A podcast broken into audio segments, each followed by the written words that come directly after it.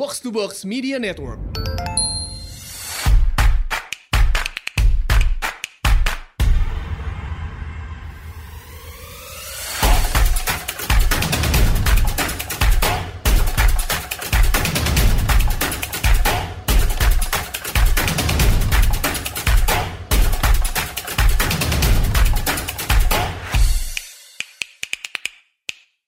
Selamat datang di Asumsi Bersuara. Hari ini kita akan membahas sebuah kasus yang cukup menggemparkan sosial media belakangan ini terkait reportase dari Project Multatuli atas kasus pemerkosaan tiga orang anak di bawah umur yang diduga dilakukan oleh seorang ASN yang merupakan ayah mereka sendiri di Kabupaten Luwu Timur, Sulawesi Selatan. Yang proses penyidikannya kemudian dihentikan oleh kepolisian di tahun 2019. Uh, menurut pihak kepolisian katanya tidak ada cukup bukti yang mengindikasikan kasus ini terjadi, tapi juga dari pihak korban dan juga dari eh, LBH Makassar mem memaparkan kalau penyelidikan ini dari awal cacat prosedur katanya. Nah, kita akan akan coba bahas uh, lebih dalam nih hari ini. Nah, kita merasa terhormat sekali kedatangan langsung Mas Eko Rusdianto. Ini penulisnya sendiri ya kemarin dari uh, reportase Project Multatuli tersebut. Uh, Mas Eko, welcome to the podcast, Mas. Oh, ya. Selamat malam juga. Ya, uh, mungkin saya sedikit perkenalkan ya Mas Eko ini adalah uh, penulis lepas dan juga kontributor untuk uh, reportase dari Project Multatuli ini. Gitu. Sebelumnya uh, banyak uh, menulis juga gitu ya. Mas Eko sebelumnya pernah kerja di uh, Harian Fajar, Pantau, Gatra, dan juga tulisannya banyak dimuat di Mongebay, Historia dan uh, beberapa uh, outlet lainnya lah ya. Uh, Mas Eko mungkin pertama-tama um, saya mau nanya dulu nih, kan ini udah hari kelima lah ya sejak artikel itu terbit pas kita rekaman ini udah hari kelima kurang lebih ya dari pod, uh, dari artikel itu dan juga sempat rame gitu kan websitenya Project Multatuli sempat kena uh, di DOS gitu sempat down. Uh, pengen nanya dulu nih Mas Eko uh, gimana sekarang keadaannya Mas? Sekarang semua aman atau ada ada ancaman atau gimana Mas? Saya saya saya aman, nyaman. Uh, sekarang sudah sudah mulai tenang kan semua nggak ada hmm. ancaman hmm. kok. Cuman ya teman-teman aja yang khawatir. Cuman untuk saat ini semua semua tenang, aman. Uh, sekarang mau mau nanya dulu deh awalnya gitu ya Mas, ketika mau memutuskan untuk menulis reportase ini, ini kan kejadiannya 2019 gitu. Mungkin boleh diceritakan Mas ini dari mana uh, leads-nya gitu ya. Kemudian Mas Eko melihat ini kayak suatu kasus yang penting nih untuk untuk di pick up jadi reportase investigasi gitu.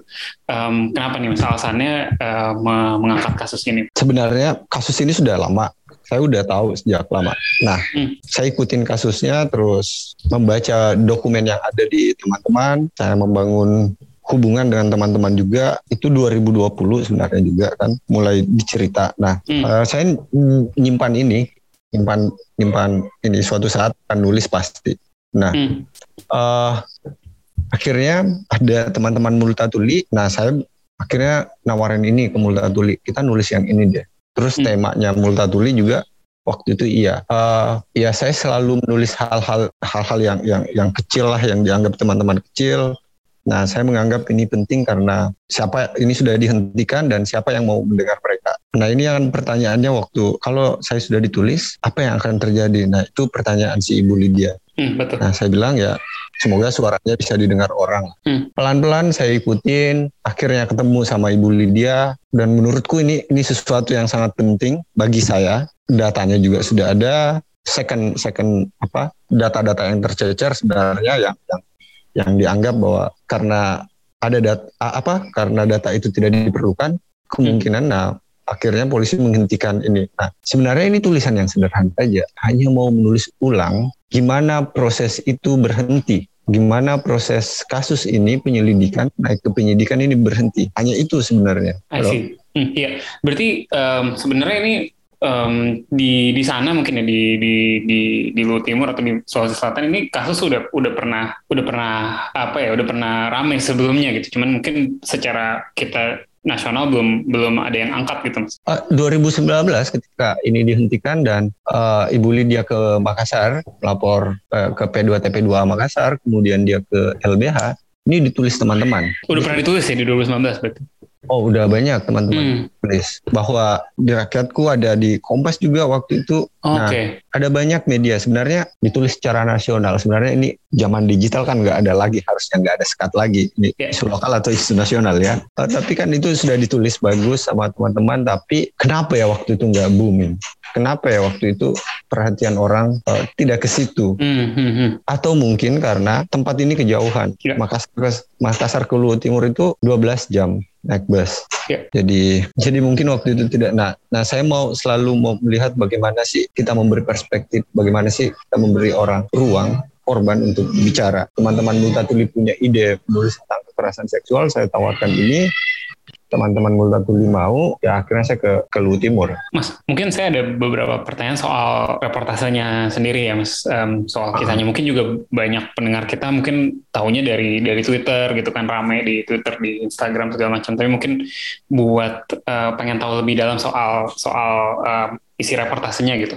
Kalau yang dari yang saya baca ini kan dari dari pihak uh, Lidianya gitu, bukan nama sebenarnya.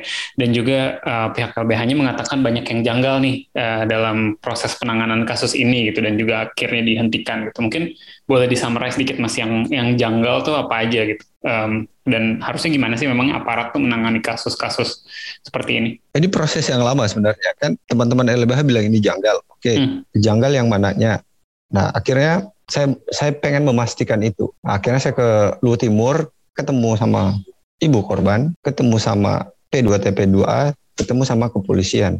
Nah, apa yang janggal menurut teman-teman LBH? Tentunya di, di tentunya itu dikonfrontir sama uh, P2TP2A Luwu Timur yang dinas sosial yeah. dan kepolisian. Nah, oke okay nih. Akhirnya ini yang saya tulis da data itu kan bagaimana konfrontir itu. Pembacalah yang yang melihat itu apakah kan di, di naskah itu ada juga polisi juga sudah hmm, yeah. bahwa kami sudah gelar perkara, kami sudah BAP, sudah lakukan penyelidikan. Sementara teman-teman di LBH bilang mereka lakukan BAP dengan keliru versi teman-teman LBH. Nah, di reportase itu kan ditampilkan semua. Nah, akhirnya pembacalah yang menentukan hmm. sebenarnya yang yang keliru yang mana. Uh, sebenarnya tergambar di situ kan semuanya. Apakah polisi menganggap sudah benar itu hak dia, tapi teman-teman korban juga menganggap bahwa itu tidak benar. Nah, suara inilah yang saya mau mau mau hadirkan gitu toh. Nah, ketika suara ini naik, ternyata ada banyak reaksi ya. Oke, okay, kita kita harusnya kita, para teman-teman netizen, teman-teman yang lain minta bahwa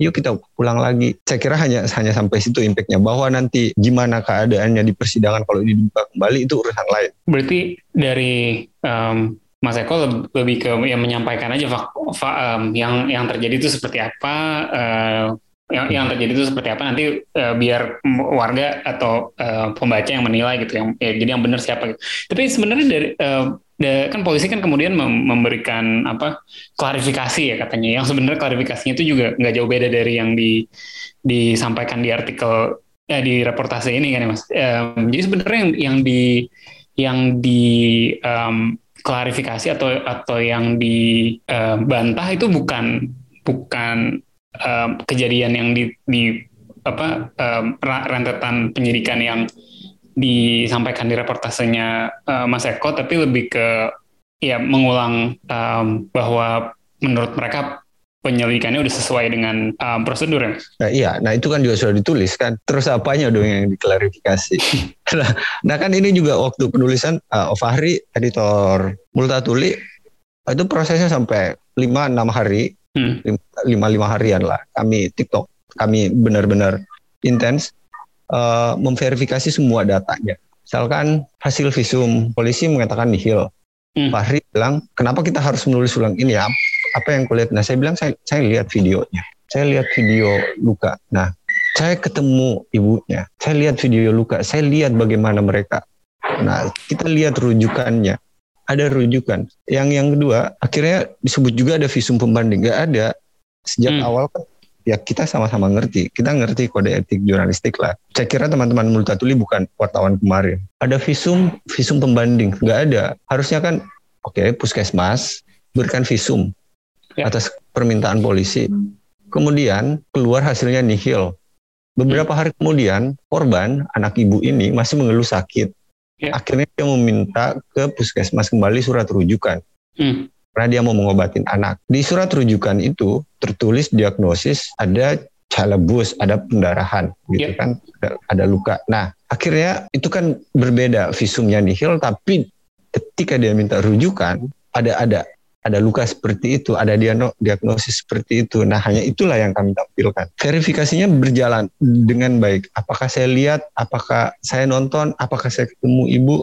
Iya, saya melihat semua. Yang sekarang kita kan di Multatuli hanya ingin hmm. menyampaikan ada prosedural, ada ada jalan seperti ini kenapa kenapa berhenti. Uh, harusnya kan ada data lain. Yeah. Nah, ini data lain nah yang menurut si ibu ini ditolak. Kebetulan teman-teman LBH waktu data teman-teman LBH bilang juga bahwa oh iya itu juga ditolak itu gelar perkara khusus nah makanya tetap dihentikan ayo kita lihat mari kita mari kita lihat nih nih nih kasus mari kita lihat nih cerita kita harus mendengar cerita apa data yang dipegang ibu ini. Nah, itulah yang ditampilkan kan. Tapi mau yang yang buat orang jadi jadi penasaran juga kan sebenarnya adalah kan gini kan um, dari polisi kan bilang oke okay, ini ada ada hasil visum yang bilang tidak tidak terjadi pemerkosaan. Terus kemudian salah satu klarifikasinya juga dan dan juga sebenarnya udah, ditulis di di artikelnya gitu kan bahwa um, mereka dari pihak saya lupa dari pihak polisi atau dari pihak dinas ya yang bilang ketika anaknya ketemu bapaknya tampak akrab-akrab aja gitu kan. Terus hmm. um, bahkan kemarin ada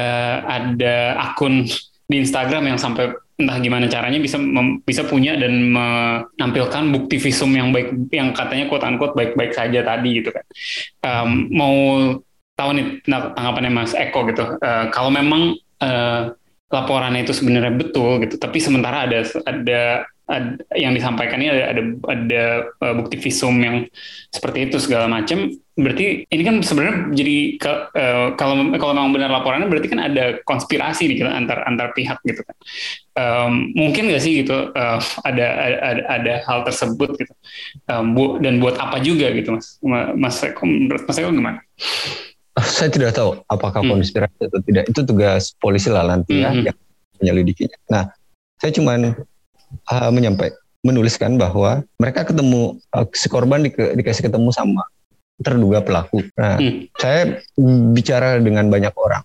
Gimana sih proses asesmen untuk ke anak, untuk melihat psikologi anak? Ternyata itu keliru menurut mereka. Yeah. Akhirnya saya saya tampilkan bahwa mereka dikasih ketemu sama sama sama terduga pelaku. Nah, ternyata teman-teman LBH psikolog anak di LBH bilang eh, di, di di Makassar juga bilang bahwa itu keliru. Nah inilah yang yang didiskusikan orang bahwa oh ternyata ini keliru. Uh, saya menampilkan fakta itu, pembaca yang melihatnya. Uh, jadi kan saya tidak, kami kan tidak menyimpulkan. Misalkan kami benar-benar hati-hati, teman-teman di Multatuli benar-benar hati-hati banget untuk nulis nama kampung. Hmm. Inisial pun kami tidak tulis. Terduga pelaku pun kami tidak tulis. Anak-anak tidak ada yang tulis uh, inisial. Nah yang yang menarik ketika visum beberapa akun menampilkan visum itu dengan dengan terang-terangan. Nah, dan dan teman-teman LBH juga tidak dapatkan itu visumnya. Hmm. Nah, mereka minta tidak dikasih dan tiba-tiba ada akun yang yang dengan gampang memperlihatkan itu. Itu saja sih bahwa hmm. gimana gimana ini berjalan, ayo kita lihat bersama-sama apakah apakah proseduralnya sudah cukup cukup baik. Nah, ini yang kami tampilkan. Nah, orang-orang lah yang mengerti tentang itu atau pembaca yang yang paham tentang itu atau yang mau yang sedang belajar tentang itu hmm. dia melihat itu nah ternyata kan responnya bahwa oh ternyata itu keliru dan itu kelihatan di di banyak bacaan sekarang ya ya, ya. kalau saya baca juga kan pihak kepolisian uh, dan juga mungkin pihak dinas ya kalau nggak salah baca ya meng menginsinuasi nih kalau Ibu Lydia mengidap uh, waham katanya atau atau penyakit kejiwaan atau apalah gitu. Katanya punya keyakinan yang tidak sesuai hmm. kenyataan gitu kan. Yang ini yang disampaikan pihak kepolisian itu kan. Mas Eko nih sempat ketemu dan sempat bicara dengan Ibu Lydia. Kan ada nggak mas tanda-tanda seperti itu gitu?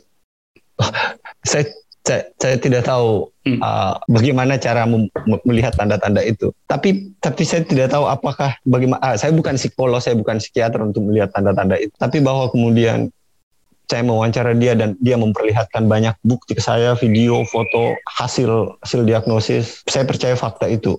Hmm. Nah, bahwa kemudian ya saya sepakat dengan teman-teman LBH bahwa kemudian uh, ada ada ada kata yang ditujukan buat dia seperti waham hmm. uh, itu urusan lain karena ini soal proses tiga anak ini uh, jadi kan ada banyak teman-teman juga yang bilang kenapa kau kau tidak tidak tidak mewawancara terduga pelaku hmm sekali lagi ini bukan konfrontir untuk melihat itu. Ini tentang tulisan ini hanya untuk melihat apakah prosedur penghentiannya sudah sesuai atau tidak. Masih, ya. Nah, itu saja bahwa prosedur prosedur penanganan begini, yang seharusnya bagaimana. Itu saja yang kami yang kami yang yang yang ditulis di reportase itu sebenarnya. Kalau uh, sedikit tentang yang Mas Eko ketahui tentang pelakunya uh, mungkin boleh diceritakan dikit Mas gitu kan? Orang ber, berspekulasi gitu kan. Ini emang siapa nih pelakunya gitu sampai bisa membuat misalnya nih misalnya benar ini kejadiannya benar gitu kan. Siapa nih pelakunya sampai bisa bikin kasusnya dihentikan misalnya gitu? Atau atau sampai ya semua mendukung supaya supaya kasusnya jangan dilanjutkan gitu? Apakah dia punya kuasa atau atau posisinya cukup tinggi atau atau gimana? Mas Eko um, ada insight tentang terduga pelakunya? Apa ya? Mau bilang apa ya? Saya saya tidak ngerti tentang dia pelaku itu gitu kan? Bahwa yeah. dia juga kami tulis di Multatuli bahwa dia juga adalah salah seorang ASN uh, hanya itu yang kami tulis bahwa bagaimana dia kemudian uh, akhirnya menjadi cerita menjadi sangat bias bahwa apakah dia mempengaruhi mempengaruhi polisi atau apakah dia mem dipengaruhi polisi, kami tidak kami saya tidak sampai ke situ. Mm-hmm. Karena tulisan ini benar-benar hanya pengen melihat proseduralnya itu seperti ini. Karena kalau kalau masuk ke situ itu saya juga tidak berhak masuk ke situ. Pertama, ini sudah di, dihentikan. Yang kedua, statusnya adalah terduga. Seandainya dia tersangka, kemungkinan bisa kita mengulik dia. Tapi ini terduga. Mm. Jadi kami menghargai kami menghargai saya pribadi sangat menghargai status hukum dia sebagai terduga. Kami menghargai korban juga, makanya gak ada nulis apa pun hmm. bahwa terduga adalah seorang asn. Iya, bahwa dia di dinas mana di dinas mana kan kami nggak nulis di ya di di, di multatuli bahwa kemudian ada yang mempost dia kerja di mana dia kerja di mana ya udah saya di luar. tulis itu uh, bukan itu bukan itu yang yang hasil reportase saya bukan itu. Jadi jadi bu, bukan bukan me, mencoba bukan lebih dalam kayak ini pelakunya siapa segala macam. Tapi lebih fokusnya adalah um, ada ada proses hukum yang mungkin kurang sesuai gitu ya yang yang mau diangkat sama uh, Mas Eko dan teman-teman Multatuli uh, mungkin uh, kalau pembacaannya seperti itu mungkin saja, tapi yang jelas bahwa karena saya sebagai reporter sangat menghargai juga proses hukum ini, makanya saya tidak lik dia, makanya saya tidak tidak berhak mengulik dia karena dia masih terduga. Yeah, yeah. Uh, itu itu itu bagian bahwa itu bagian yang penting juga buat membaca bahwa kami menghargai proses atau status terduga. Nah, makanya kami tidak saya pribadi tidak tidak tidak ingin masuk ke situ bahwa kami saya menulis cerita korban dan bukti-buktinya karena itu konfrontirnya antara P2TP2 dan kepolisian, maka itulah yang kami tulis. Dan ya. tentu saja kuasa hukumnya ya. Ya, ya, ya. Mau tanya sekarang Mas, uh, pada saat membuat laporan ini tuh um, Mas Eko kan harus datang ke Luwu Timur, terus yang tadi uh, apa mewawancara dari pihak kepolisian, dari pihak dinas, dan juga dari pihak Ibu Lydia sendiri. Mas Eko mengalami halangan-halangan nggak gitu dalam dalam menemukan eh, dalam mendapatkan data-data dari dari siapa gitu atau dalam uh, ngobrol dengan pihak-pihak tertentu di sana gitu apa atau atau kooperatif semua? Mereka kooperatif semua. Data-datanya kan sudah ada sejak awal kan. Proses lapangan adalah proses verifikasi saya sebagai reporter. Iya, hampir tidak ada halangan. Saya ketemu hmm. sama P2 TP2A dengan aman. Saya janjian sama dia. Oke, kami ke saya ketemu di kantornya dan bercerita dengan hmm. baik. Saya juga ketemu kepolisian dan mereka menerima saya dengan baik juga. Uh, itulah yang yang yang ditulis kan. Makanya ada makanya reportase itu reportase itu ada ada ada mereka semua yang bicara. Nyaman-nyaman saja sih mereka mereka waktu saya reportase melakukan reportase mereka terbuka mereka menerima saya itu saja hmm, hmm. Tapi ke, yang kan ketika ketika naik nih artikelnya terus kemudian oleh um, akun Instagramnya Polres Lu Timur kan dicap hoax tuh gitu, uh, dicap dicap hoax gitu kan. Um, mau mau tanya sih, apakah sebelumnya misalnya Mas Eko pernah kayak kirim draftnya gitu nih saya nulis begini gitu ada ada tanggapan nggak gitu? Atau atau bagian mana sih yang yang sebenarnya mereka nggak suka gitu? Ya saya juga bingung karena proses proses kerja jurnalistik saya sudah sesuai dengan metode. Saya punya data saya klarifikasi. Setelah klarifikasi saya ngecek ulang oke okay, sesuai saya melihat fakta. Kemudian ke editor editor merecek ulang ke saya lagi, mencek lagi validasinya semua, kemudian dinyatakan oke. Okay. Makanya proses penyuntingan hampir ya sekitar lima harian. Nah, hmm. apa yang disebut hoax di, di di di label hoax itu, saya juga nggak ngerti. Saya baca di label hoax itu dan dan itu kan kami nulis juga di Multatuli. Apanya yang hoax karena itu dianggap klarifikasi. Proses klarifikasi mereka apa yang ditulis itu yang seharusnya katanya yang benar. Nah, itu juga kami tulis di Multatuli. Lalu pertanyaannya hoaxnya tulisan itu di mana? Saya bingung juga kalau mau menjawab itu hoaxnya di mana karena cara standar jurnalistik kami kerja dengan saya saya melalui proses proses itu dengan dengan baik verifikasi kami ketat bahkan sampai sampai menulis pun untuk membuktikan apa yang sudah diwawancarakan dengan Ibu Lydia, saya komunikasikan ulang dan semua konsisten gak ada yang berubah. Itu saja sih kalau untuk proses itu. Mas kan sekarang udah udah naik lagi gitu kan beritanya. Maksudnya karena karena setelah dipublikasikan lagi, eh setelah reportase Mas uh, Eko dipublikasikan gitu kan rame lagi kan beritanya gitu. Um, mau tahu kelanjutannya gitu. Udah udah ada kabar belum Mas kayak kira-kira apakah um, da, apakah ada kemungkinan untuk kasus ini dibuka kembali? Kalau nggak salah kemarin polisi bilang akan bisa dibuka kembali kalau ada uh, bukti baru gitu kan.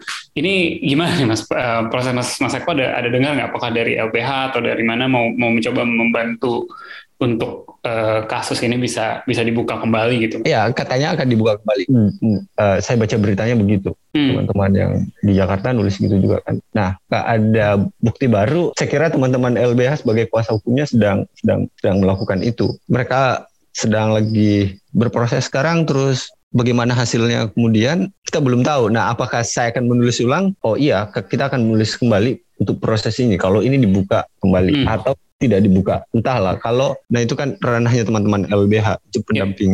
Ya, saya juga tidak tidak tahu karena kita hanya reporter lah. Jadi mengikuti kasus ini menurut saya menyenangkan. Yang kedua, saya saya saya saya uh, tergugah gitu. Saya bahagia sekali misalkan ketika banyak solidaritas teman-teman media yang merepublikasi itu. Ya. Itu artinya ada apa teman-teman Multatuli kami tidak sendiri. Saya merasa sebagai reporter tidak sendiri. Ada banyak solidaritas itu dan itu sangat ya itu buat terharu lah menurut saya. Itu itu sangat uh, uh, wah ternyata kita masih ada harapan dengan jurnalisme kita. Ya. Selama ini kan semua orang diskusi bahwa jurnalisme kita sudah sudah turun, ada masalah lah sudah tidak greget lah dan semuanya. Nah sekarang proses ini memperlihatkan itu. Oh kita punya nafas di jurnalisme lagi. Itu ini ya mas, justru karena apa ada serangan ke ke websitenya Multat, Project Multatuli dan akhirnya down, akhirnya justru direpublikasi begitu banyak media-media sosial eh media-media besar yang lain ya mas. Iya dan itu itu itu mengharukan sekali teman-teman di di pers kampus juga uh, merepublikasi. Ya mungkin Multatuli benar karena dia hadir dengan dengan visi jurnalisme publik ya semua orang bisa membacanya. Semua orang ya mungkin saja bahwa itu itu hal hal yang baru di Indonesia terjadi karena ada republikasi itu menarik. Ya, ya. Akhirnya saya bangga banget lah jadi jadi jadi wartawan. Mas Eko udah dengar kabar terbaru dari uh, Ibu Lydia dan ketiga anaknya gitu nggak uh, sekarang gitu? Soalnya kan kemarin ya gara-gara uh, gara-gara ini rame terus bahkan ada akun yang yang mempublikasikan nama ident dan identitas mereka gitu kan ini kan ya nggak seharusnya gitu tapi akhirnya dipublikasikan gitu identitasnya gitu terus habis itu hasil visumnya disebar media sosial Mas Eko udah sempat berkomunikasi lagi nggak dengan dengan mereka gitu gimana kabarnya apakah setelah kejadian ini um, ya seperti apa gitu kak? Teman-teman LBH mengabari saya kalau mereka sehat-sehat uh, karena ya, satu pintu lah ya karena hmm. saya tidak mungkin meminta teman LBH memberi saya kontaknya dan menelpon ulang. Saya menghargai dia karena dia korban anak, ibu. Tapi teman-teman LBH ngabarin kalau dia baik, sehat karena karena republikasi ini banyak karena tulisan ini viral dia dia semakin kuat. Awal-awal sih mungkin ada dia, dia agak kaget. Nah kan saya saya pun juga kaget heran juga kenapa ada se-booming ini. Nah padahal 2019 tidak booming seperti ini. Tapi mereka sehat dan aman lah. Ya ya. Uh, good, good to hear. Saya juga mau nanya soal ini, mas. Kan uh, di di websitenya Project Mutatul itu dan juga di Twitter itu kan yang di yang dinaikkan itu kan hashtag percuma lapor polisi. Kalau nggak salah ini bagian dari serial reportase Multatuli ya, percuma lapor iya. polisi ini. Mau mau tanya dong, uh, mungkin Mas Eko tahu um, apa sih um, tujuannya gitu atau atau backgroundnya gitu, kenapa mengangkat uh, mengangkat tema percuma lapor polisi ini. Gitu. Soalnya ini kan juga jadi ada serangan buzzer gitu kan yang bilang wah jangan-jangan ini ada LSM mau mencoreng nama baik polisi segala macam. Mungkin tanggapannya gimana tuh mas? Oh mungkin itu mungkin itu isi redaksi teman-teman di Multatuli ya. Hmm. Uh, serangan bahwa ini LSM mencoreng. Nah ya mungkin saja mereka ada banyak orang yang tidak mengerti bahwa proyek Multatuli itu media. Mungkin dia baca proyek berarti ini adalah proyekan hmm. atau mungkin ini proyek ya seperti eh, seperti lembaga yang yang isinya bukan wartawan. Nah, Proyek Multatuli, teman-teman yang di Proyek Multatuli kan ya wartawan-wartawan yang sudah kenyang di lapangan juga bahwa ada alasan bahwa ini LSM. Ya kemungkinan saja namanya itu yang yang orang salah artikan. Uh, sama dengan ketika mereka baca judul, nah ini juga jadi soal karena mereka membaca judul terus tidak membaca tubuh berita, padahal apa yang apa yang dipro kontrakan sudah ada dalam isi berita, sudah ada dalam tubuh naskah itu. Percuma lapor polisi, mungkin tanyakan ke editornya lah, yeah, okay. lah. Nah, saya cuma mengusulkan nulis itu, nulis tentang kekerasan seksual. Sebenarnya ada banyak sekali kekerasan seksual di hampir di semua kabupaten. Hmm. Eh, kekerasan seksual, pelecehan seksual. Jadi ini diskusi dengan teman-teman, eh, kelompok-kelompok diskusi bahwa hampir kita tidak punya ruang aman. Jadi semua ruang aman sebenarnya yang kita anggap aman sebenarnya itu juga riskan. Akhirnya saya saya tergerak nulis untuk satu kasus ini, tapi bukan hanya kasus Ibu Lydia. Hmm. Ada banyak sebenarnya. Ya mungkin di Jakarta juga ada banyak sekali. Atau di, di halaman rumah teman-teman ada banyak sekali kasus ini. Tapi untuk speak up itu kan teman-teman susah apa para penyintas itu susah yeah. speak up karena uh, ada ketidakpercayaan orang-orang di sekitarnya atau pada sistem hukum atau apa pun. Nah kebetulan Ibu Lydia speak up-nya cukup bagus, walaupun kemudian dihentikan. Hmm. Nah, jika ini sudah speak up, wah ini menurut saya penting untuk uh, memberi dia ruang, karena dia bagian orang yang dipinggirkan, dia bagian orang yang tidak punya akses ke ke, ke pre, dia tidak punya privilege sampai ke ke mana-mana. Nah, saya kira tujuan jurnalisme ya membantu dia lah, karena kan teorinya kan begitu. Nah, ini prakteknya, oh, ternyata tujuan jurnalisme membantu orang-orang yang dipinggirkan. Nah, makanya saya melakukan itu. Termasuk supaya um, orang-orang lain juga yang yang tadi mungkin yang belum berani speak up supaya berani speak up juga ya mas. Oh iya, ayolah speak up semua deh. Maksud saya supaya, kita tahu bahwa bagaimana menjaga lingkungan, bagaimana kita melihat uh, kasus seperti ini. Gitu. Di kampus juga kan banyak sekali. Mas Eko sebenarnya dari saya udah gak ada pertanyaan lagi mas, tapi mungkin terakhir uh, ada nggak nih hal lain yang yang kayaknya Mas Eko rasa penting nih untuk pendengar kita ketahui gitu tentang reportase ini atau tentang um, kis tentang yang terjadi lah. Ya? Saya tidak tahu ya karena kita masih sebenarnya nggak ada sih karena kita masih menunggu. Hmm. Nah kita nah sekarang ada ada kemauan Polri polisi untuk membuka kasus ini ketika ada bukti baru. Ketika uh, ya ketika ada bukti baru. Oke, kita dukung pembukaan kasus ini. Yuk kita lihat secara secara transparan kembali. Nah, ini akan menjadi jadi tugas kita untuk melihat proses ini berjalan apakah prosedurnya seperti yang kita pahami sudah tepat atau tidak tepat. Di sinilah prosesnya kan. Multatuli bukan kenapa saya mau menulis di Multatuli misalkan karena laporan ini sudah berapa lama ya.